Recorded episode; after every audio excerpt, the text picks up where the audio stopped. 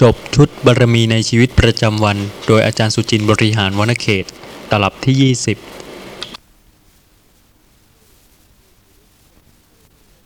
ในขณะที่มีชีวิตเกิดขึ้นเป็นไปตามเหตุตามปัจจัยในแต่ละชาติ แต่เรื่องในชาดกทั้งหมดนะคะ ก็เป็นความจริงในยุคนี้สมัยนี้ เพียงแต่เปลี่ยนชื่อ คือชื่อในชาดกนั้นเป็นอย่างหนึ่ง แต่ก็ได้แก่จิตเจตสิกรูปนั่นเอง ชื่อในปัจจุบัน ชีวิตจริง ๆ ของทุกท่านในขณะนี้นะคะ ก็คือจิตเจตสิกรูป เพราะฉะนั้นก็เป็นเพียงชื่อเท่านั้นค่ะ ที่เปลี่ยนจากชาดกมาเป็นแต่ละยุคแต่ละสมัย แต่ให้ทราบว่าโลภะก็เป็นโลภะโทสะก็เป็นโทสะอกุศลก็เป็นอกุศล กุศลก็เป็นกุศล ราะฉะนั้นจากเรื่องชีวิตของบุคคลในครั้งอดีต ย่อมเตือนให้ทุกท่านเนี่ยค่ะ ระลึกถึงสภาพจิตของท่านได้ แล้วก็ขัดกล่าวยิ่งขึ้น อีกเรื่องหนึ่งนะคะ ก็เป็นเรื่องชาดกซึ่งแสดงให้เห็นว่า เรื่องของการติดในรูปในเสียงในกลิ่นในรสในโผฏฐัพพะทำให้มีการยากที่จะทำอะไรบ้าง เช่น ยากที่จะสละวัตถุให้เพื่อเป็นประโยชน์แก่บุคคลอื่น นั่นก็ยากแล้วนะคะ แต่สิ่งที่ยากกว่าการให้ก็ยังมีอีก ซึ่งไม่ทราบว่าทุกท่านมีใครพอที่จะคิดได้ไหมคะว่าอะไรเป็นสิ่งที่ยากกว่าการให้ เรื่องของการสละรูปเสียงกลิ่นรสโผฏฐพะให้ ก็ยากที่จะเอ่ยหรือที่จะกระทำนะคะ แต่สิ่งที่ยากกว่านั้นก็ยังมี อะไรที่ยากกว่านั้น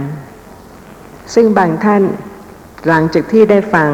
ชาดกนี้แล้วนะคะ อาจจะกล่าวว่าคิดไม่ถึงค่ะ ว่าจะเป็นอย่างนั้น ข้อความในอัตถกถาสัตตกะนิบาตชาดก อัตถกถาสันนกะชาดกที่หก มีว่า ในสมัยที่พระโพธิสัตว์ เป็นเสนกะบัณฑิตอมมาต์ท่านพระมหาโมคคัลลานะเป็นอายุระบัณฑิตอมมาต์ท่านพระสารีบุตรเป็นปุกุสะบัณฑิตของพระเจ้าพรหมทัตครั้งนั้นบุตรของราชปุโรหิตได้มาเฝ้า พระราชา เมื่อเห็นพระมเหสีของพระราชาก็มีจิตปฏิพัทธ์นอนอดอาหาร เมื่อพระราชาทรงทราบก็ทรงมอบพระมเหสีให้เจ็ดวัน แล้วให้นำมาส่งคืน แต่ปรากฏว่า บุตรราชปุโรหิต และพระมเหสีต่างมีจิตรักใคร่กัน และพากันหนีไปเมืองอื่น ฟังดูนิยายน้ำเน่านะคะสำหรับยุคนี้สมัยนี้ แต่เป็นเรื่องจริงค่ะ เพราะฉะนั้นเรื่องเน่านี่คงไม่มีชีวิตจริง ๆ เป็นอย่างนี้นะคะ และไม่ใช่เฉพาะชาตินี้ในนิยายค่ะ ในอดีตชาติและเป็นเรื่องจริง ชีวิตของท่านพระอานนท์ชีวิตของพระผู้มีพระภาคของท่านพระสารีบุตรของท่านพระมหาโมคคัลลานะ และบุคคลอื่น ๆ ในครั้งนั้น ซึ่งก็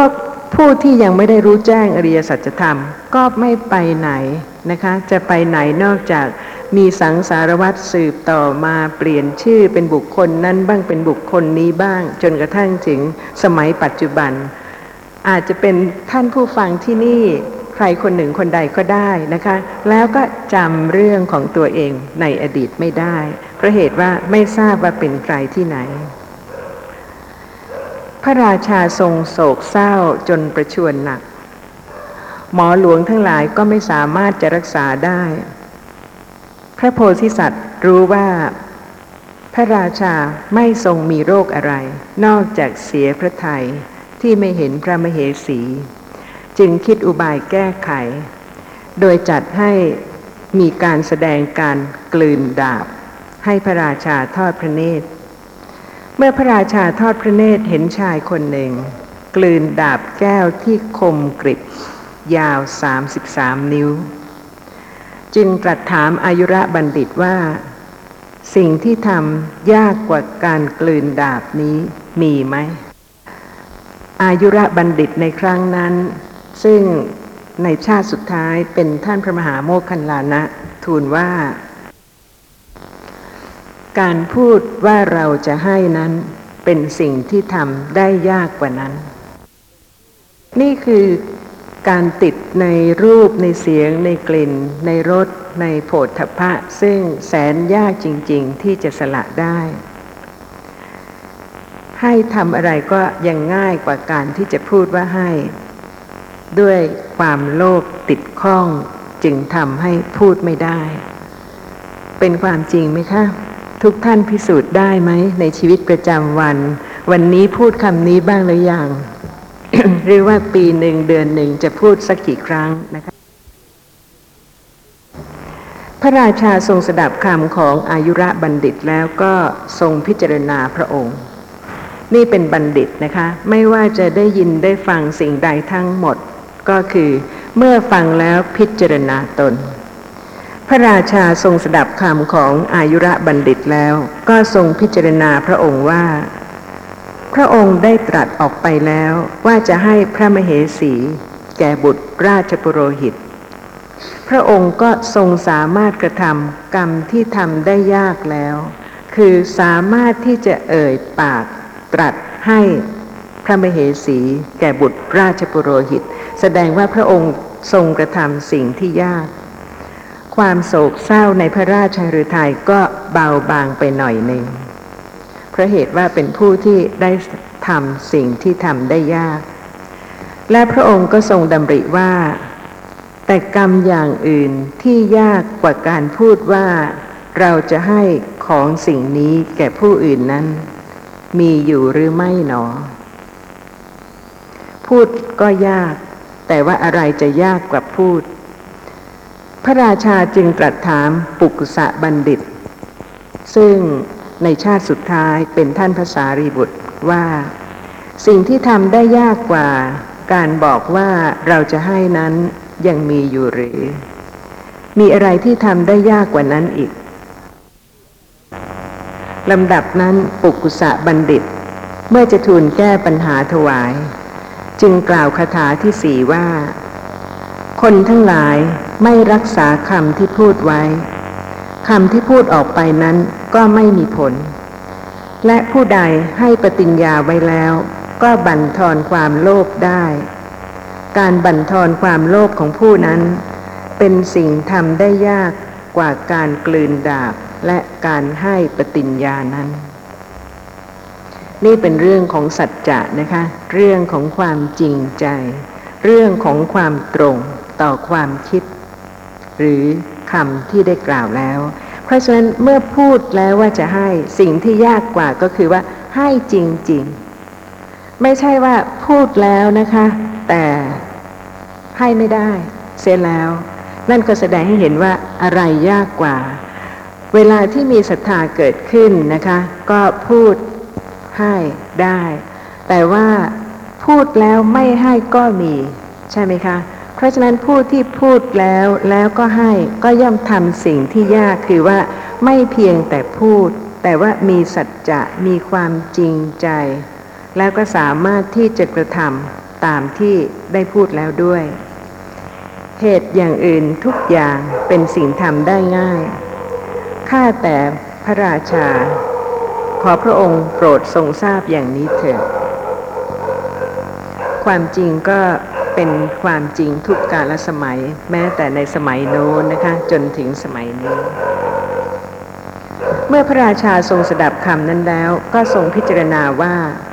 พระองค์ตรัสไปแล้วว่าจะให้พระเทวีแก่บุตรปุโรหิต และพระองค์ก็ได้ให้พระเทวีตามที่ตรัสแล้ว พระองค์จึงได้ทรงกระทำกรรมที่ทำได้ยากแล้วหนอ ความเศร้าโศกก็เบาบางลงกว่าเดิม นี่คือผู้ที่พิจารณาตนเองนะคะ แล้วก็เห็นว่าพระองค์สามารถที่จะสละคือแม้แต่พูดหรือตรัสแล้วก็ได้กระทำตามพระวาจาที่ได้ตรัสแล้ว เพราะฉะนั้นก็เป็นความสามารถของพระองค์ยิ่งกว่าการกลืนดาบที่คมกริบยาว 33 นิ้วลำดับนั้นพระองค์ได้มีพระปริวิตกว่า คนอื่นที่ชื่อว่าเป็นผู้ฉลาดกว่าเสนกะบัณฑิตไม่มี เราจะถามปัญหานี้กับเสนกะบัณฑิต ซึ่งในพระชาติสุดท้ายก็เป็นพระผู้มีพระภาคอรหันตสัมมาสัมพุทธเจ้า พระองค์จึงตรัสถามเสนกะบัณฑิตว่า สิ่งที่ทำได้ยากกว่าการให้สิ่งของนั้นมีอยู่หรือ พูดว่าให้แล้วก็ให้ และยังมีอะไรที่จะยากกว่าการให้สิ่งของนั้น เสนกะบัณฑิตเมื่อจะทูลแก้ปัญหาถวายพระองค์ จึงกล่าวคาถาที่หกว่า คนควรให้ทาน จะน้อยหรือมากก็ไม่ว่า แต่ผู้ใดครั้นให้แล้ว ไม่เดือดร้อนใจในภายหลัง คือไม่เสียดาย ไม่เศร้าโศก การไม่เดือดร้อนใจนั้นเป็นสิ่งที่ทำได้ยากกว่าการกลืนดาบ ยากกว่าการพูดว่าจะให้สิ่งของ และยากกว่าการให้สิ่งของที่รักนั้น เหตุอย่างอื่นทั้งหมดเป็นสิ่งที่ทำได้ง่าย ข้าแต่พระราชาขอพระองค์โปรดทรงทราบอย่างนี้ จริงไหมคะ พูดว่าจะให้ พูดแล้ว แล้วก็ให้ให้ด้วย แต่ให้แล้วเสียดาย เนี่ยค่ะ จะทำยังไงกับโลภะซึ่งติดตามการให้ได้นะคะ ทั้งๆทที่ให้ไปแล้วก็ยังเสียใจเศร้าโศกหรือว่าเสียดายในภายหลัง เมื่อพระราชาทรงสดับคำของพระโพธิสัตว์แล้ว ก็ทรงพิจารณาจิตของพระองค์ ซึ่งเมื่อให้พระเทวีแก่บุตรปรโรหิตไปแล้วก็เศร้าโศก ซึ่งไม่สมควรเลย และทรงพิจารณาว่า หากพระเทวีพึงมีความเสน่หาในพระองค์ ก็คงไม่ทอดทิ้งอิสริยยศนี้หนีไป แต่เมื่อพระเทวีไม่มีความเสน่หาในพระองค์หนีไป จะมีประโยชน์อะไรที่ทรงเศร้าโศกเมื่อพระองค์ทรงพระดำริดังนี้ความเศร้าโศกทั้งหมดก็หายไป เหมือนหยดน้ำที่กลิ้งตกจากใบบัวฉะนั้น ในทันใดนั้น พระองค์ทรงไร้พระโรค ทรงพระเกษมสำราญ เมื่อจะทรงสดุดีพระโพธิสัตว์ จึงตรัสพระคาถาสุดท้ายว่า อายุระบัณฑิต แก้ปัญหาแล้ว และปุกุสะบัณฑิตก็แก้ปัญหาแล้ว ส่วนเสนกะบัณฑิต ครอบปัญหาหมดทุกข้อว่า คนให้ทานแล้วไม่ควรเดือดร้อนใจภายหลัง อย่างที่เสนกะบัณฑิตพูด ก็พระราชาครั้นทรงทำการสะดุดีแล้ว ทรงพอพระราชหฤทัยแล้ว ได้พระราชทานทรัพย์เป็นอันมาก แก่เสนกะบัณฑิตนั้น พระศาสดาครั้นทรงนำพระธรรมเทศนานี้มา ทรงประกาศสัจธรรมทั้งหลายแล้ว ทรงประชุมชาดกไว้ในที่สุดแห่งสัจธรรม ภิกษุผู้ใคร่ลาสิกขาเพราะการยั่วยวนของพัญญาเก่า ซึ่งในอดีตการครั้งนั้นเป็นพระเจ้าพรหมทัตก็ได้บรรลุโสตาปฏิผล อายุระบัณฑิตได้เป็นพระมหาโมคคัลลานะเถระ ปุกุสะบัณฑิตได้เป็นพระสารีบุตรเถระ ส่วนเสนกะบัณฑิตได้เป็นราวตถาคตชนนี้แล ชาติหนึ่งนี่มีเรื่องเยอะนะคะ หลายเรื่อง เรื่องนั้นบ้าง เรื่องนี้บ้าง ล้วนแต่เป็นเรื่องที่ถ้าเป็นผู้ที่เป็นบัณฑิตก็พิจารณาเพื่อที่จะขัดเกลาแล้วก็สะสมกุศล เพราะเหตุว่าถ้าไม่สะสมกุศลจริง ๆ ไม่มีทางเลยค่ะ ที่จะรู้แจ้งอริยสัจธรรมขณะนี้สภาพธรรมะไม่ใช่สัตว์ ไม่ใช่บุคคล ไม่ใช่ตัวตนกำลังเกิดดับ ต้องประจักษ์แจ้งได้ถึงจะละการยึดถือสภาพธรรมะว่าเป็นตัวตน เป็นสัตว์เป็นบุคคล เพียงแต่ฟังและเข้าใจแล้วก็สติเกิดเพียงเล็กๆ น้อยๆ แล้วก็ยังไม่มีกำลังที่จะละการยึดถือสภาพธรรมะที่เคยติด เคยถือว่าเป็นตัวตน เป็นสัตว์เป็นบุคคล ถ้าไม่มีปัญญาที่สะสมมาจริง ๆ พร้อมบารมีอื่นนะคะ ก็รู้แจ้งอริยสัจธรรมไม่ได้ แม้แต่ใน ชาดกนี้ ท่านผู้ฟังก็จะเห็นความสำคัญของการไม่เสียดายเพราะเหตุว่า ขณะที่เสียดายเนี่ยค่ะก็แสดงให้เห็นเยื่อใยความติดในวัตถุที่สละ เป็นเพียงวัตถุนะคะ สิ่งภายนอก ซึ่งแท้ที่จริงแล้วไม่มีใครสามารถที่จะยึดครองเป็นเจ้าของได้ตลอดไป เพียงชั่วขณะที่ตาเห็นแล้วก็เกิดความพอใจ แต่ขณะอื่นเมื่อไม่เห็นก็เป็นเรื่องอื่นไปแล้ว เพราะฉะนั้นแสดงให้เห็นว่า เยื่อใยของความเสียดายที่ยังมีอยู่ในสิ่งหนึ่งสิ่งใดที่ให้ไปแล้วเนี่ยค่ะ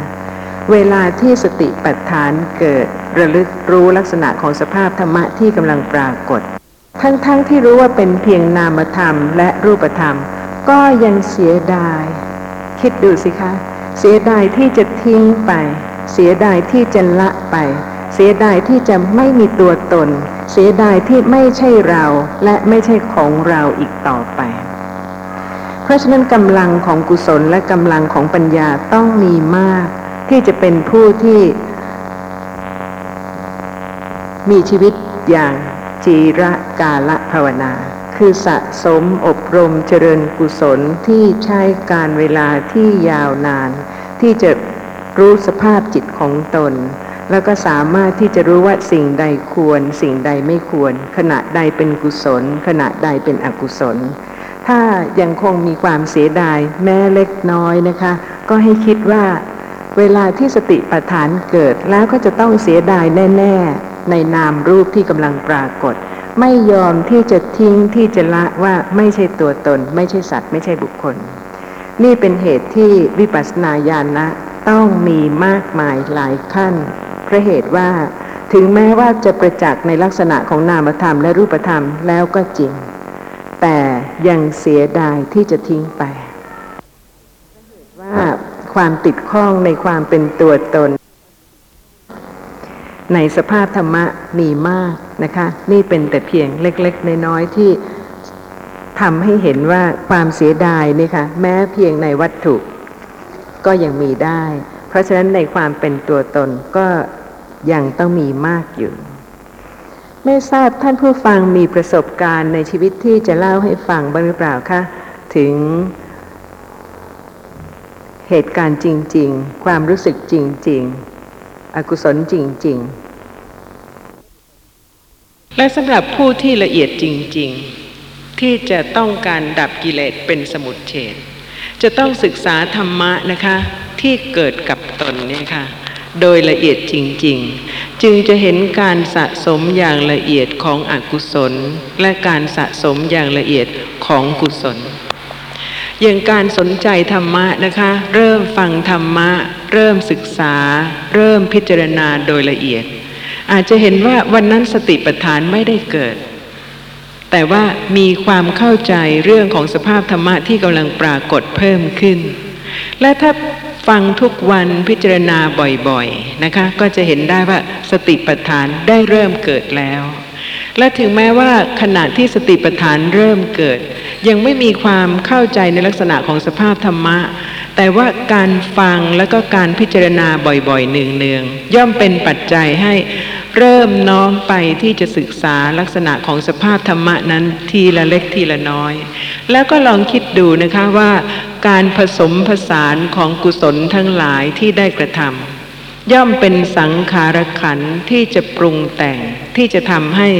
เมื่อสติระลึก แล้วก็ปัญญาก็เริ่มพิจารณาสภาพธรรมะได้ตรงถูกต้อง และปัญญาจึงจะค่อยๆเจริญขึ้น แต่ทางฝ่ายอากุศลก็มีมากนะคะ ซึ่งประมาทไม่ได้เลยเพราะเหตุว่าสำหรับรูปธรรม เช่นการเพาะปลูก ต้นมะม่วงหวานเนี่ยค่ะ เวลาที่ปลูกใกล้ชิดกับสะดาวขม ก็ยังทำให้รสของมะม่วงนั้นเปลี่ยนไปได้ ทีละเล็กทีละน้อยนะคะ ซึ่งไม่มีใครสังเกตเลย ทุกคนอาจจะเชื่อมั่นว่าเมื่อเป็นมะม่วงหวาน มีเชื้อของรสนั้น ก็ต้องเป็นรสนั้นตลอดเวลา แต่ว่าอาศัยการเสพ การคุ้นเคย สิ่งแวดล้อม การสะสมทีละเล็กทีละน้อย ก็ทำให้รสของมะม่วงเปลี่ยนไปได้ฉันใด คนที่จะอบรมเจริญปัญญาเพื่อที่จะดับกิเลส ถ้ามีการคบหาสมาคมนะคะ หรือว่ามีความประมาทในอกุศล แล้วก็อาจจะไม่รู้สึกว่าการพิจารณาธรรมะเนี่ยค่ะ เริ่มไม่ตรง จะมีความโน้มเอียงไปสู่ทางผิดนะคะ โดยไม่รู้สึกตัวเลย เพราะเหตุว่าการโน้มเอียงไปสู่ความเห็นผิดเนี่ยค่ะ ไม่ใช่จะปรากฏในชาตินั้นก็ได้ การคบหาสมาคมแต่ละชาติแต่ละชาติก็มีโอกาสที่จะเป็นสังขารขันที่ปรุงแต่งที่จะทำให้ความโน้มเอียงไปในทางความเห็นผิดปรากฏขึ้น ในชาติหนึ่งชาติใด ซึ่งไม่ใช่ในปัจจุบันชาตินี้ก็ได้ เพราะฉะนั้นก็ไม่ควรที่จะประมาทในเรื่องของอกุศลนะคะ แล้วก็จะเห็นได้ว่าพระธรรมที่พระผู้มีพระภาคทรงแสดง ย่อมเป็นประโยชน์ในทุกทางที่จะให้ท่านผู้ฟังเนี่ยค่ะได้พิจารณาธรรมะโดยละเอียดจริง ๆ เพราะเหตุว่าถ้าต้องการที่จะเจริญปัญญาเจริญกุศล ก็ต้องไม่ประมาทที่จะรู้จักอกุศลของตนเองด้วย มิฉะนั้นแล้วนะคะ ก็คงจะไม่ต้องมีทั้ง อธิษฐานบารมี และสัจจะบารมี อธิษฐานบารมีก็คือความตั้งใจมั่น ที่จะอบรมเจริญกุศลที่จะดับกิเลส เพราะเห็นโทษของอกุศล ถ้ายังไม่รู้จักตัวเองตามความเป็นจริงนะคะ แล้วก็คิดว่าตัวเองดีแล้ว หรือว่าดีกว่าคนอีกหลายคน ก็จะมีความพอใจในความดีของตนเอง ทั้งๆทที่ความไม่ดีเนี่ยค่ะมีมาก ไม่ว่าจะบริโภคอาหารจะกำลังสนุกสนานจะกำลังทำกิจการงานต่างๆนะคะ ก็เต็มไปด้วยอกุศล ในขณะที่กุศลไม่เกิด เพราะฉะนั้นถ้าไม่รู้จักตัวเองตามความเป็นจริง คิดว่าเป็นผู้ที่ดีแล้วเนี่ยนะคะ ก็จะไม่เจริญกุศล แล้วก็ไม่รู้ตัวว่าอากุศลกำลังชักจูงนะคะ แล้วก็ทำให้โน้มเอียงขึ้นทุกทีสำหรับผู้ที่มีอธิษฐานบารมี คือความตั้งใจมั่น ที่จะอบรมเจริญปัญญา ศึกษาและปฏิบัติธรรมะ เพื่อที่จะดับกิเลสเป็นสมุทเฉดยังต้องมีสัจจะบารมี คือการเป็นผู้จริง เป็นผู้ตรงต่อความตั้งใจมั่นนั้น มิฉะนั้นแล้วนะคะ ตั้งใจว่าจะศึกษา ตั้งใจที่จะทำกุศล แต่ว่าถ้าไม่มีสัจจะบารมีนะคะ ก็ย่อมหวั่นไหว แล้วก็พ่ายแพ้ต่ออกุศลเพราะเหตุว่าวันหลังก็ได้ หรือเมื่อไหร่ก็ได้ ก็มีการที่จะเป็นผู้ที่ห่างไกลจากการที่จะเจริญกุศลที่จะดับกิเลส เพราะฉะนั้นจะเห็นได้จริง ๆนะคะว่าเรื่องของการที่จะรู้จักตัวเอง แล้วก็อบรมเจริญกุศลต้องเป็นเรื่องที่ละเอียด แล้วก็เป็นเรื่องที่ไม่ประมาท ขอกล่าวถึงข้อความในขุทกานิกาย เอกนิบาตชาดก กุรุงควัตอัตถกถามหิลามุขชาดก ซึ่งเป็นข้อความที่กล่าวถึงเรื่องของการโน้มเอียงไปตามสิ่งแวดล้อมนะคะ โดยที่ถ้าพระผู้มีพระภาคไม่ทรงแสดงแล้วก็ย่อมจะไม่รู้สึกว่า การกระทำสิ่งใดควรและไม่ควรและจะเป็นเหตุให้ค่อยๆโน้มเอียงไปทางไปในทางอากุศลอย่างไรบ้าง ข้อความในอัตถกถามหิลามุขชาดกมีว่า ครั้งนั้นพระผู้มีพระภาคประทับอยู่ในพระวิหารเวรุวัน ทรงปรารบท่านพระเทวทัต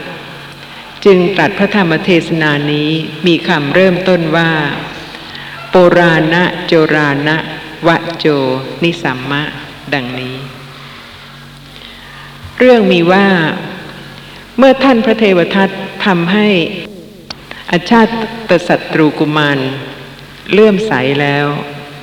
ยังลาบสกการะให้เกิดขึ้น อาชาติศัตรูกุมารได้สร้างวิหารที่ตำบลขยาศีสะ เพื่อท่านพระเทวทัต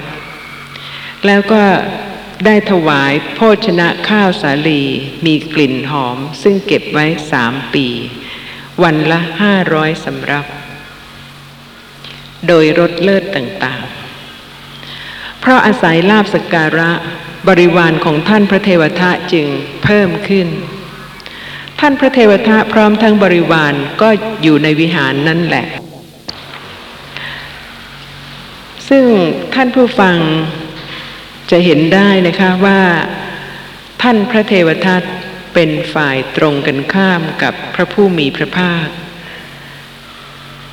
แม้ว่าท่านพระเทวทัตเองจะรู้ว่าพระผู้มีพระภาคทรงเป็นพระอรหันตสัมมาสัมพุทธเจ้า แต่การสะสมอกุศลในอดีตชาติของท่านพระเทวทัตเนี่ยค่ะ ค่อยๆผสมผสานที่จะทำให้ มีความรู้สึกนะคะ ที่เป็นฝ่ายตรงกันข้าม กับพระผู้มีพระภาค โดยที่แม้ว่าพระธรรมที่พระผู้มีพระภาคทรงแสดงนั้น เป็นธรรมะที่ทรงแสดงด้วยพระมหากรุณาเกื้อกูลนะคะ ต่อสัตว์โลกโดยละเอียด แต่ท่านพระเทวทัตก็ยังคิดว่าท่านเองเทียมเท่าพระผู้มีพระภาคได้ นี่ก็เป็นสิ่งซึ่งเป็นอันตรายนะคะ ซึ่งมองไม่เห็นเลยค่ะ ว่าการสะสมทีละเล็กทีละน้อยในที่สุดแล้วก็จะทำให้สามารถที่จะมีความคิดอย่างนั้นได้ สมัยนั้นมีสหายสองคนผู้เป็นชาวเมืองราชครืในสหายสองคนนั้น คนหนึ่งบวชในสำนักของพระผู้มีพระภาค คนหนึ่งบวชในสำนักของท่านพระเทวทัต นี่ก็มีเหตุปัจจัยที่ต่างกันนะคะ สหายทั้งสองนั้นย่อมพบปะกันเสมอ อยู่มาวันหนึ่ง ภิกษุผู้เป็นสิทธิ์ของท่านพระเทวทัตก็ได้กล่าวกับภิกษุสหายว่า ผู้มีอายุ ท่านจะเที่ยวบินทบาทมีเหงื่อไหลอยู่ทุกวันทุกวันทำไม ท่านนั่งในวิหารที่ตำบลขยาศีสะเท่านั้น จะได้บริโภคโภชนะดีด้วยรสเลิศต่างๆ ข้าวปลายาเห็นปานนี้ไม่มีในวิหารนี้ ท่านจะโมวเสวยทุกข์อยู่ทำไม ประโยชน์อะไรกับท่าน การมายังขยาศีสะแต่เช้าตรู่แล้วดื่มข้าวยาคูพร้อมด้วยแกงอ่อม เคี้ยวของควรเคี้ยวสิบแปดชนิด แล้วบริโภคโภชนะดีด้วยรสเลิศต่างๆ ไม่ควรหรือ เพียงเท่านี้นะคะ ท่านผู้ฟังก็อาจจะไม่เห็นโทษนะคะ แต่ว่าพระผู้มีพระภาคทรงเห็นโทษแม้เพียงเล็กน้อย ต่อการที่ภิกษุที่บวชในสำนักของพระผู้มีพระภาคนะคะ จะไปฉันอาหารในสำนักของท่านพระเทวทัต และก็การชักชวนของสิทธิ์ของท่านพระเทวทัตเนี่ยค่ะ ก็จะเห็นความโน้มเอียงผิด ซึ่งเริ่มเกิดนะคะ ที่เป็นความคิดที่เห็นว่าการประพฤติ เช่นนั้นคือที่จะไม่บินทบาทเนี่ยค่ะ เป็นการสมควร เพราะฉะนั้นก็เป็นความเห็นที่ผิดนะคะ จากความประพฤติที่สมควรของสมณวิสัย ถ้าไม่พิจารณาโดยละเอียด เพียงเล็ก ๆ น้อยๆเท่านี้นะคะ ก็จะไม่รู้ว่าเป็นการสะสมของกิเลสต่อไปอีกทุกๆขณะ ซึ่งจะทำให้ไกลจากการรู้แจ้งอริยสัจธรรม เพราะว่าขาดการพิจารณาให้ตรงกับเหตุและผลจริง ๆ แม้แต่ในเรื่องที่คิดว่าเป็นแต่เพียงเรื่องเล็กน้อย ภิกษุสหายนั้นถูกพูดบ่อยๆเข้า ก็เป็นผู้ประสงค์จะไป ทีแรกก็ยังไม่ไปนะคะ แต่พอถูกชวนเข้าบ่อยๆ ในที่สุดก็ไปจำเดิมแต่นั้นจึงไปยังขยาศีสะ บริโภคแล้วก็มาอย่างพระเวรุวัน ต่อเมื่อเวลาสาย ภิกษุนั้นไม่อาจปกปิดไว้ได้ตลอดไป ไม่ช้านักข่าวก็ปรากฏว่า ภิกษุนั้นไปขยาศีรษะ บริโภคพัดที่เขาอุปัฏฐากท่านพระเทวทัตลำดับนั้นสหายทั้งหลายพากันถามภิกษุนั้นว่า ผู้มีอายุ ได้ยินว่าท่านบริโภคพัดที่เขาอุปัฏฐากท่านพระเทวทัตจริงหรือ ภิกษุนั้นกล่าวว่า ใครกล่าวอย่างนั้น สหายเหล่านั้นกล่าวว่า คนโน้นและคนโน้นกล่าว ภิกษุนั้นก็กล่าวว่า ผู้มีอายุทั้งหลาย ผมไปยังขยาศีรษะบริโภคจริง แต่ท่านพระเทวทัตไม่ได้ให้พัดแก่ผม คนอื่นๆให้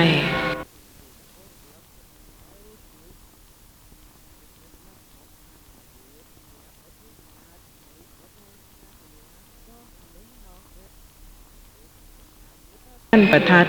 ไม่ได้ให้พัดแก่ผม คนอื่นๆให้ เนี่ยค่ะก็เป็นการคิดที่ไม่ถูกต้องนะคะ เพียงเล็กๆน้อยๆคิดว่า เมื่อไม่ได้รับจากท่านพระเทวทัตโดยตรง แต่ได้รับจากคนอื่นก็เป็นการสมควร แต่ขอให้เห็นโทษภัยนะคะ แม้แต่เพียงการที่จะไปสู่สำนักของท่านพระเทวทัตเพียงเพื่อ บริโภคพัตตาหาร แต่ว่าภิกษุรูปนั้นไม่เห็นว่าเป็นโทษ เพราะฉะนั้นก็เมื่อเป็นผู้ที่ไม่พิจารณาธรรมะให้เที่ยงตรงจริง ๆนะคะ การที่จะอบรมเจริญปัญญาให้ตรงจริง ๆ ก็เป็นการยาก ภิกษุผู้สหายกล่าวว่า ผู้มีอายุ ท่านพระเทวทัตเป็นเสี้ยนหนามต่อพระพุทธเจ้า เป็นผู้ทุศีลยังพระเจ้าอาชาติศัตรูให้เลื่อมใส แล้วยังลาบสกการะให้เกิดแก่ตนโดยไม่ชอบธรรม ท่านบวชในศาสนาอันเป็นเครื่องนำออกจากทุกข์เห็นปานนี้ แล้วบริโภคโภชนะอันเกิดขึ้นแก่ท่านพระเทวทัตโดยไม่ชอบธรรมเลย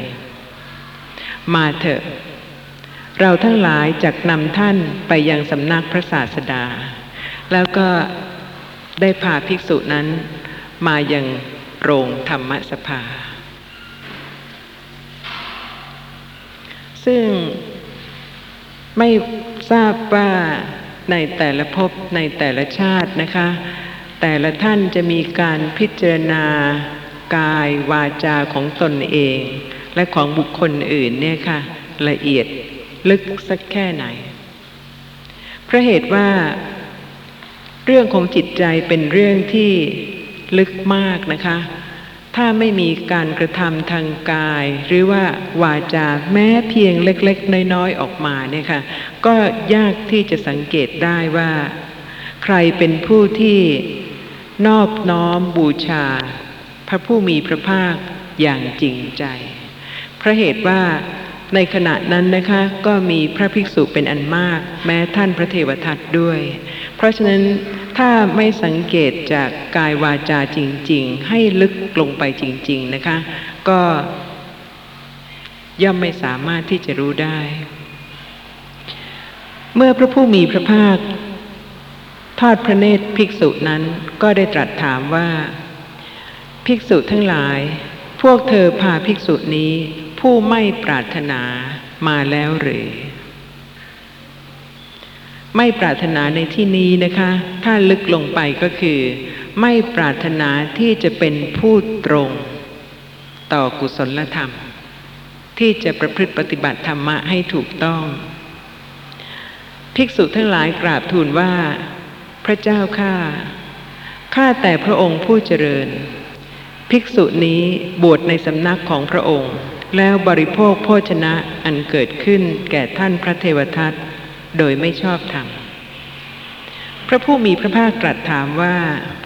ดูกระภิกษุ เธอบริโภคโภชนะอันเกิดแก่พระเทวทัตโดยไม่ชอบธรรมจริงหรือ ภิกษุนั้นกราบทูลว่า ข้าแต่พระองค์ผู้เจริญ ท่านพระเทวทัตไม่ได้ให้พัดแก่ข้าพระองค์ คนอื่นๆให้แก่ข้าพระองค์ ข้าพระองค์จึงบริโภคพัดนั้น ระผู้มีพระภาคตรัสว่า ภิกษุ เธออย่ากระทำการหลีกเลี่ยงในเรื่องนี้ พระเทวทัตเป็นผู้ไม่มีอาจาระ เป็นผู้ทุศีลเธอบวชในศาสนานี้ แล้วคบหาศาสนาของเราอยู่นั่นแลยังบริโภคพัดของพระเทวทัตได้อย่างไรเล่า เธอมีปกติคบหาอยู่ แม้เป็นนิจการ ก็ยังคบหาพวกคนที่เห็นเห็นแล้ว คือเห็นเห็นแล้วว่าเป็นฝ่ายตรงกันข้ามกับพระผู้มีพระภาค ซึ่งเมื่อพระองค์ตรัสอย่างนี้แล้วนะคะ ก็ได้ตรัสถึงการสะสมในอดีตชาติของภิกษุรูปนั้น เพราะฉะนั้นก็น่าจะพิจารณาสังเกต ชีวิตของแต่ละบุคคล ในแต่ละชาติจริง ๆ โดยละเอียดนะคะ แล้วก็เป็นผู้ที่ต้องตรงต่อกุศลธรรม มีข้อสงสัยในเรื่องนี้ไหมคะสำหรับเรื่องของการที่จะเป็นผู้ที่มีอธิษฐานบารมี ความตั้งใจมั่นในการที่จะเจริญกุศลเพื่อที่จะดับกิเลสนะคะ แล้วก็ ต้องมีสัจจะบารมี คือความเป็นผู้ที่ตรงและจริงต่อความตั้งใจนั้นด้วย ก็ขอกล่าวถึง ข้อความในขุทกานิกาย เอกานิบาตชาดก อิทธิวัคอัตถกถา วิสวันตชาดก ซึ่งมีเรื่องของท่านภาษารีบุตร เป็นเรื่องที่แสดงความเป็นผู้ตรงต่อความตั้งใจคือสัจจะของท่าน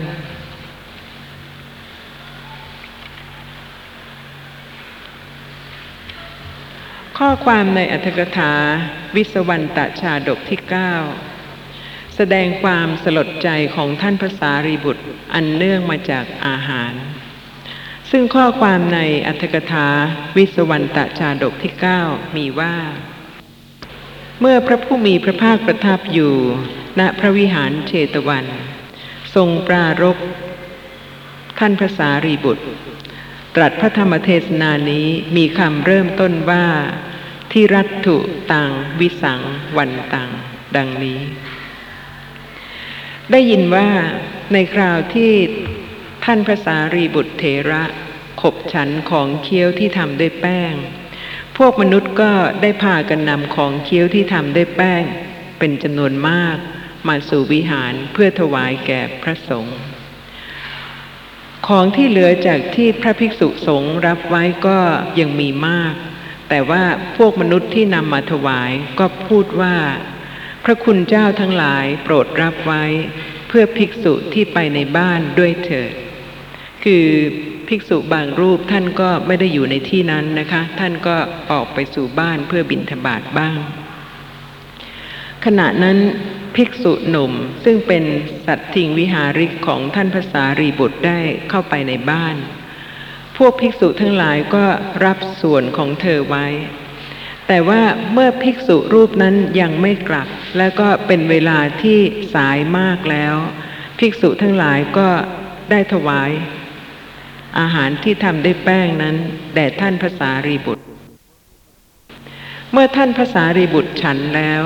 ภิกษุหนุ่มรูปนั้นจึงได้ไปถึง ครั้งนั้นท่านภาษารีบุตรก็ได้กล่าวกับภิกษุรูปนั้นว่า ผู้มีอายุ ฉันบริโภคของเคี้ยวที่เก็บไว้เพื่อเธอหมดแล้ว ภิกษุนั้นกล่าวว่าข้าแต่พระคุณเจ้า ธรรมดาของอร่อย ใครจะไม่ชอบและขอรับ ความสลดใจเกิดขึ้นแก่ท่านพระสารีบุตร ท่านเลยอธิษฐานไว้ว่า ตั้งแต่บัดนี้ไปจะไม่ฉันของเคี้ยวที่ทำด้วยแป้ง นี่ก็เป็นเหตุการณ์ปกติในชีวิตประจำวันนะคะ แต่ว่าถ้าท่านผู้ฟังจะ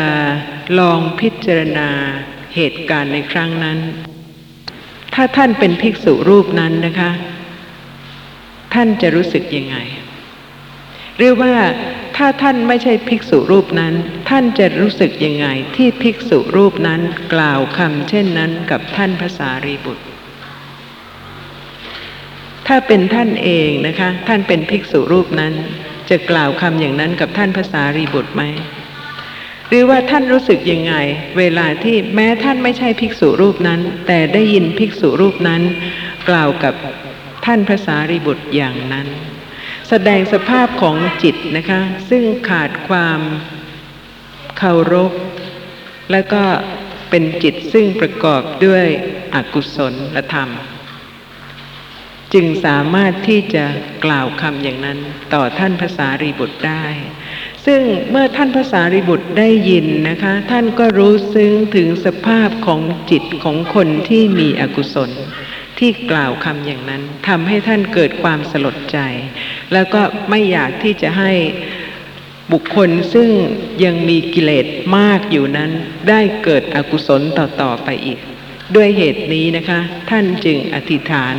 ที่จะไม่ฉันของเคี้ยวที่ทำด้วยแป้ง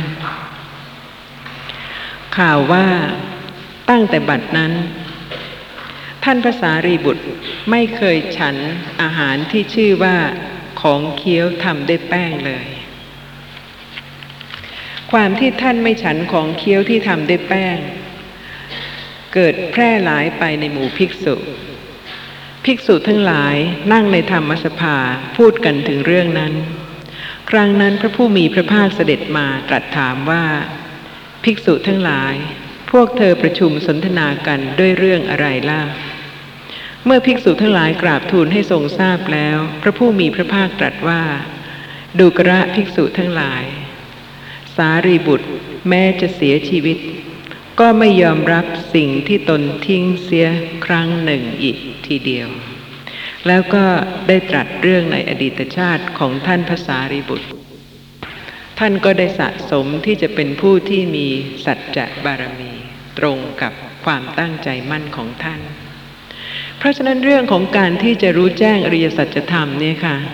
ไม่ใช่เรื่องง่ายนะคะ ถ้าจะพิจารณาโดยรอบครอบจริง ๆ กับผู้ที่สามารถพิจารณารู้ว่าตนเองมีอกุศลมากเท่าไหร่ ก็จะทำให้เป็นผู้ที่ไม่ประมาทจริง ๆ ค่ะเพราะเหตุว่าเพียงประมาทนิดเดียวนะคะ การพิจารณาสภาพธรรมะไม่ตรงตามเหตุและผล ก็จะเป็นเหตุให้ห่างไกลต่อการที่จะเป็นผู้ตรงต่อข้อปฏิบัติที่ถูกต้องในการที่จะขัดเกลากิเลส มีข้อสงสัยอะไรไหมคะในเรื่องนี้ พูดถึงเรื่องของความอดทนมา มากนะคะ รวมทั้งเรื่องในพระไตรปิฎกและในอัตถกถาชาดกต่างๆ ซึ่งก็จะต้องถึงที่สุดของความอดทน คือการอบรมเจริญบารมีทั้งหลายเนี่ยค่ะ แม้ขันติบารมี ก็จะถึงความสมบูรณ์ถึงความที่สุดของการอบรมนั้นได้ โดยสำหรับพระอรหันตสัมมาสัมพุทธเจ้า ทรงรู้แจ้งอริยสัจธรรม เป็นพระอรหันตสัมมาสัมพุทธเจ้า และสำหรับพระสาวกทั้งหลายนะคะ ก็ได้บรรลุความเป็นพระอริยะบุคคล ทั้งขั้นพระโสดาบัน พระสกทาคามี พระอนาคามี พระอรหันต์นี่คือผลของการอบรม สะสม ขันติ บารมีเพราะฉะนั้นถ้าท่านผู้ฟังมีขันติเพิ่มขึ้นนะคะ ทีละเล็กทีละน้อย ทีละนิดทีละหน่อย พร้อมทั้งการฟังธรรม แล้วก็การอบรมเจริญปัญญา และบารมีประการอื่นๆ ก็ย่อมจะถึงที่สุดวันหนึ่งด้วยการรู้แจ้งอริยสัจธรรม เพราะเหตุว่าเหตุทั้งหลายย่อมนำมาซึ่งผล เมื่อเหตุมีคือบารมีทั้งหลาย อบรมเจริญพร้อม การรู้แจ้งอริยสัจธรรมก็ย่อมมีได้สำหรับพระผู้มีพระภาคอรหันตสัมมาสัมพุทธเจ้า พระองค์ได้ตรัสรู้พระอนุตตรสัมมาสัมโพธิญาณ แล้วก็ได้ทรงดับขันธปรินิพานไปแล้ว มีพระธรรมเป็นศาสดาแทนพระองค์ นอกจากพระธรรมที่เป็นศาสดาแล้วนะคะ ในโลกนี้ก็ยังมีสถานที่ซึ่งเป็นสังเวชนียสถาน เป็นสถานที่พุทธบริษัทเนี่ยค่ะจะระลึกถึงพระผู้มีพระภาค ด้วยจิตที่เป็นกุศล เพราะว่าได้เข้าใจธรรมะคือ ธรรมะทั้งหลายเมื่อเกิดขึ้นแล้วก็ต้องดับไป ทุกคนต้องจากโลกนี้ไป และบางท่านที่บางขณะระลึกถึงความตายนะคะ ก็อาจจะระลึกว่าจะไม่เห็นโลกนี้อีกต่อไป เมื่อตายแล้วเนี่ยค่ะ จะไม่เห็นโลกนี้อีก โลกนี้จะเปลี่ยนแปลงไปยังไงแต่ละวันแต่ละวัน ผู้นั้นไม่สามารถที่จะรู้จะเห็นอีกต่อไปได้ เมื่อจากโลกนี้ไปแล้วนะคะ ก็ไปสู่โลกอื่น เป็นบุคคลอื่นทันที เพราะฉะนั้นถ้าจะกล่าวถึงโลกที่เราอยู่ในขณะนี้ว่า มีอะไรบ้างที่ควรค่าแก่การเห็นเพราะเหตุว่าการเห็นเนี่ยไม่ว่าจะเกิดในที่หนึ่งที่ใดนะคะ ในภพภูมิใด จะเป็นในสวรรค์หรือในมนุษย์การเห็นก็เหมือนกัน คือมีสิ่งที่กำลังปรากฏทางตา การเห็นเกิดขึ้นเพราะเหตุปัจจัย การได้ยินการได้กลิ่น การลิ้มรสทุกภพทุกชาติเหมือนกัน แต่สำหรับผู้ที่เกิดในโลกมนุษย์นะคะ ในยุคนี้ ในกับนี้ ในสมัยนี้ มีสถานที่ที่จะทำให้เมื่อเห็นแล้ว เกิดกุศล ระลึกถึงพระคุณ ซึ่งโลกอื่น แม้สวรรค์ก็ไม่มี คือสังเวชนียสถานทั้งสี่ได้แก่ สถานที่ประสูติของพระผู้มีพระภาคอรหันตสัมมาสัมพุทธเจ้า สถานที่ทรงตรัสรู้พระอนุตตรสัมมาสัมโพธิญาณสถานที่ทรงแสดงพระปฐมเทศนา และสถานที่ทรงดับขันธปรินิพพาน ในสวรรค์หรือในพรหมโลกก็ไม่มีสถานที่เหล่านี้นะคะ แต่ว่าต้องเป็นผู้ที่มีปัญญาจึงจะเห็นความเป็นสังเวชนียะของสถานที่เหล่านั้นได้ แต่ถ้าผู้ที่ไม่มีปัญญาแม้จะยืนอยู่ที่ประตูของพระวิหารเชตวัน ก็ไม่สามารถที่จะรู้คุณของสถานที่ซึ่งพระผู้มีพระภาคทรงประทับเป็นเวลานาน แล้วก็ทรงแสดงพระธรรมเพื่อที่จะให้พุทธบริษัทได้พ้นทุกข์นะคะ ด้วยการรู้แจ้งอริยสัจธรรมสำหรับผู้ที่มีโอกาสที่จะได้ไปนมัสการ สังเวชนียสถาน ก็ไม่ควรที่จะเพียงไปเห็นเท่านั้นนะคะ แต่ว่าควรที่จะได้มีกุศลจิตที่ประกอบด้วยปัญญาที่จะพิจารณาเพื่อที่จะให้เห็นความเป็นสังเวชนียะ ของสถานที่เหล่านั้น เช่นสถานที่ประสูติการเกิดเป็นของธรรมดา เมื่อมีเหตุปัจจัยก็เกิดขึ้น และทุกคนก็ได้เกิดมาแล้ว นานแล้วในแสนโกรธกับ และเมื่อตายแล้วนะคะ ผู้ที่ไม่ใช่พระอรหันต์ก็จะต้องเกิดอีก เพราะฉะนั้นการเกิดโดยทั่วทั่วไปเป็นธรรมดาที่ตายแล้วก็ต้องเกิดอีก แต่สำหรับผู้ที่ แล้วเป็นการเกิดครั้งสุดท้าย ย่อมไม่ใช่ของธรรมดา กว่าที่ชีวิตจะอบรมเจริญปัญญาบารมี เกิดแล้วเกิดอีกในสังสารวัฏมานนานแสนนานนะคะ จนกว่าจะถึงการเกิดครั้งสุดท้าย เพราะฉะนั้นที่เกิดครั้งสุดท้ายเนี่ยค่ะ ก็เป็นที่ที่ควรที่จะได้น้อมระลึกถึง พระคุณที่พระผู้มีพระภาคได้ทรงบำเพ็ญพระบารมีสี่อสงไขยแสนกับแล้วก็สถานที่นั้นเป็นที่เกิดซึ่งจะไม่มีการเกิดอีกต่อไป ที่ประสูติครั้งสุดท้ายนะคะ ก็คือลุมพินีวัน ท่านที่ได้ไปนมัสการที่นั่นก็จะได้น้อมระลึกถึง พระบารมีที่ได้ทรงบำเพ็ญสี่อสงไขยแสนกับ อีกที่หนึ่งก็คือสถานที่ทรงตรัสรู้ ในอดีตคือในวันเพ็ญเดือนหก ถ้าท่านผู้ฟังจะน้อมระลึกถึงสถานที่ที่ทรงตรัสรู้ ใต้ต้นพระศรีมหาโพธิ์ที่พุทธคยา พระโพธิสัตว์ผู้ทรงเป็นปุถุชนเพราะเหตุว่ากิเลสทั้งหลายยังไม่ได้ดับเป็นสมุดเฉด แต่ว่า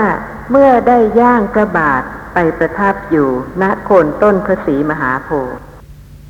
ในวันนั้นทรงสามารถที่จะสิ้นสุดความเป็นปุถุชน ดับกิเลสหมด เป็นพระอรหันตสัมมาสัมพุทธเจ้า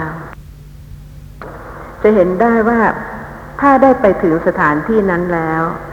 ถ้าน้อมระลึกถึงรอยเท้าในอดีต จะมากมายสักแค่ไหน ก่อนที่พระองค์จะประทับนั่งและเมื่อตรัสรู้แล้ว หลังจากที่ได้ทรงแสดงธรรมจนกระทั่งปรินิพานแล้ว ผู้ที่ได้ไปนมัสการยังสังเวชนียสถานคือสถานที่ตรัสรู้ ทุกก้าวย่างนะคะ ให้ทราบว่ามีรอยเท้าของผู้อื่น ซึ่งได้ผ่านไปนมัสการ ในอดีตจนถึงปัจจุบันนี้นับไม่ถ้วน แล้วก็ยังจะต่อต่อไปอีก เพราะว่าเป็นสถานที่ซึ่งไม่ใช่ที่ธรรมดา เป็นที่ที่ทำให้บุคคลผู้หนึ่งซึ่งเป็นพระโพธิสัตว์ ที่ได้บำเพ็ญพระบารมีถึงสี่อสงไขยแสนกับสิ้นสภาพความเป็นปุถุชนและได้ตรัสรู้เป็นพระผู้มีพระภาคอรหันตสัมมาสัมพุทธเจ้า สถานที่อีกแห่งหนึ่งนะคะ ก็คือสถานที่ทรงแสดงปฐมเทศนาที่สารนาฏ เป็นการที่ทรง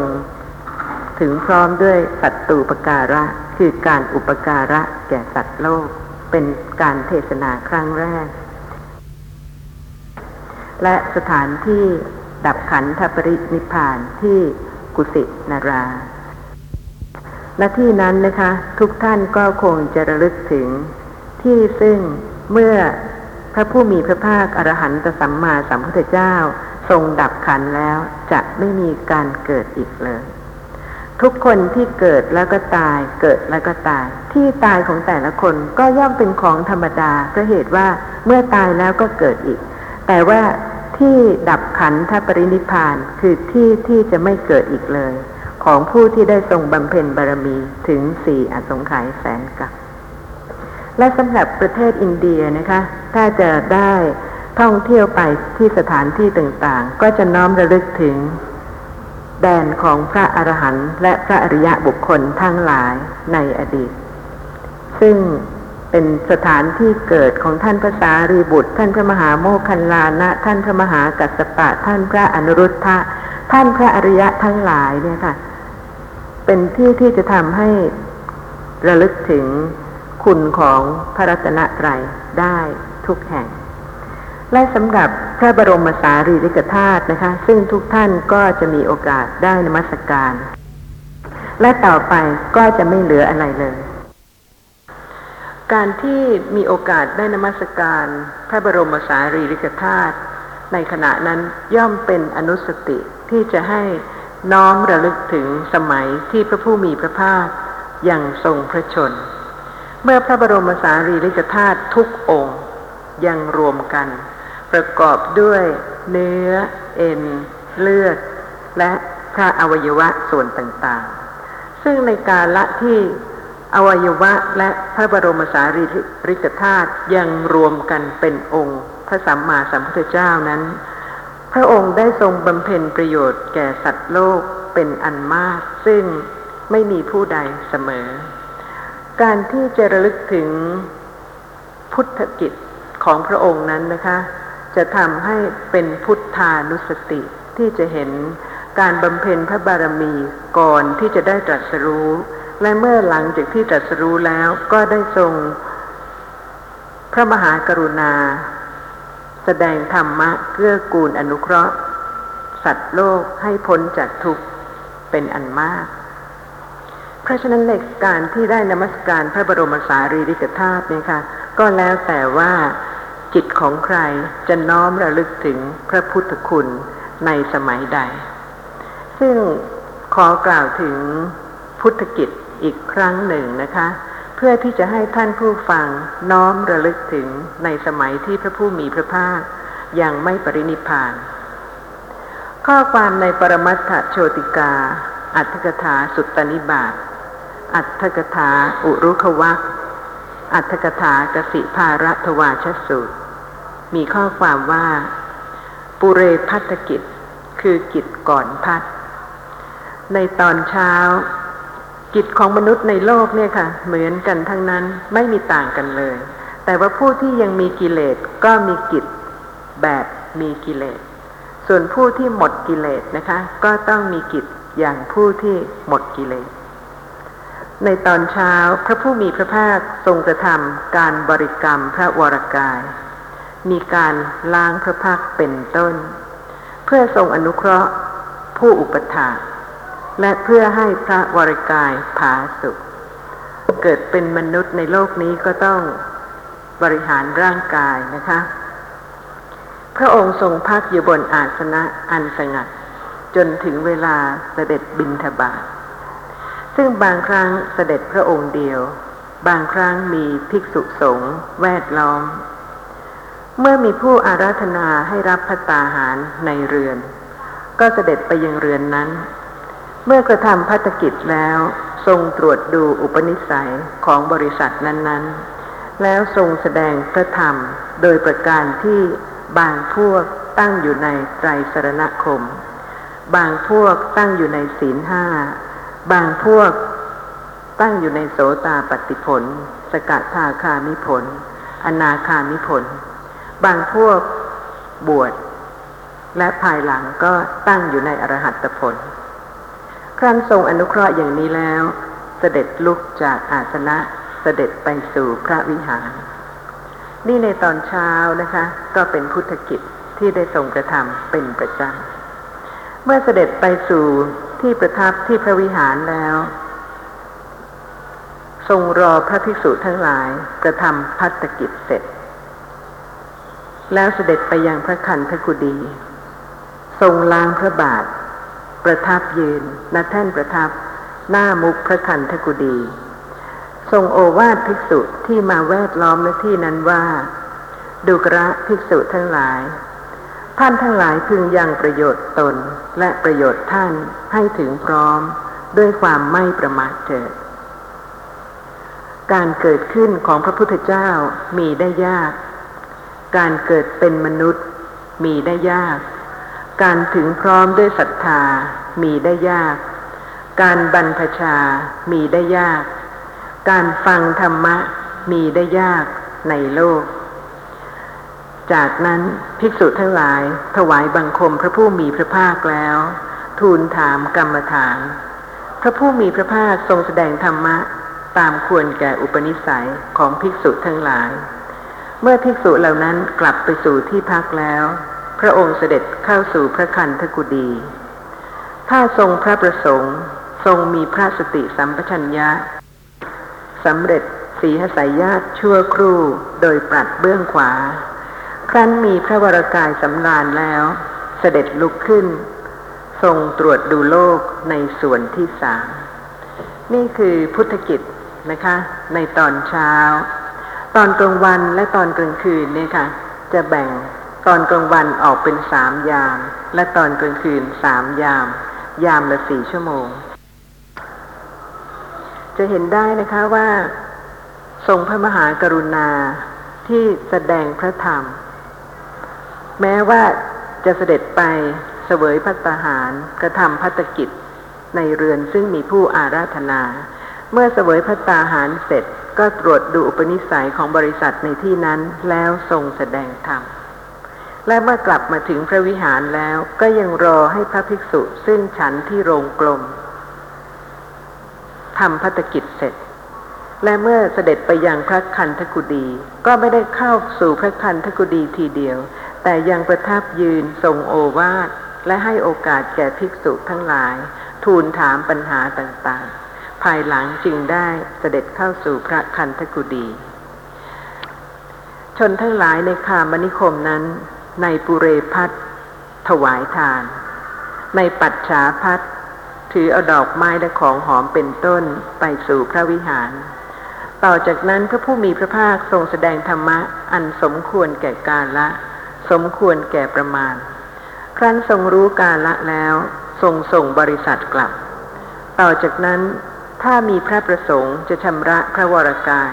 ก็เสด็จลุกจากพระพุทธอาฏ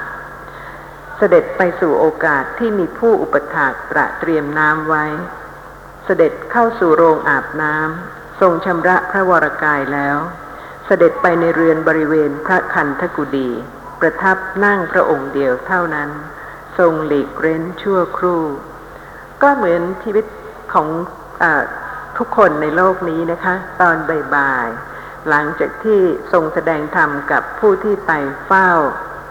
เช่นชาวบ้านในเขตซึ่งพระองค์ประทับซึ่งตอนเช้าท่านเหล่านั้นได้ถวายทาน ตอนบ่ายก็มา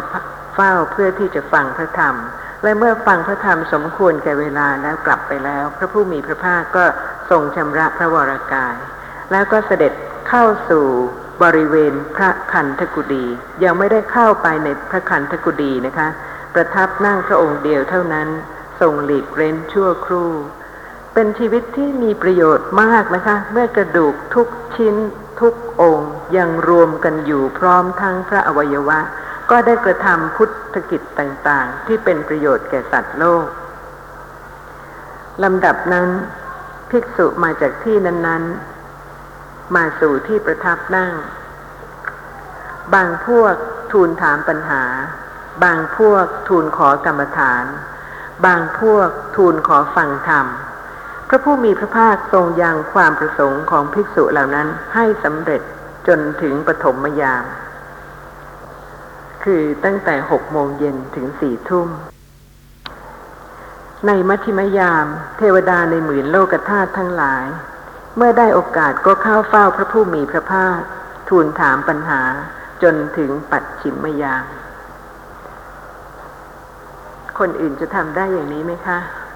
ทั้งวัน ต่อจากนั้นทรงกระทำปัดชิมยามให้เป็นสี่ส่วน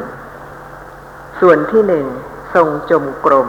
พระเหตุว่าประทับนั่งมานานมากตลอดทั้งวัน ส่วนที่สอง สด็จเข้าพระคันธกุฎีทรงมีพระสติสัมปชัญญะสำเร็จสีหสายญาติโดยปรัดเบื้องขวา ท่านที่ต้องการหนังสือธรรมะของมูลนิธิ ติดต่อได้ที่สำนักงานเลขที่ 174 ซอยจริญนคร 78 บุคโล เขตธนบุรี กทม 10600ปนบางคอแหลม โทรศัพท์สอบถามรายละเอียด 468 0โทร39 สวัสดีค่ะ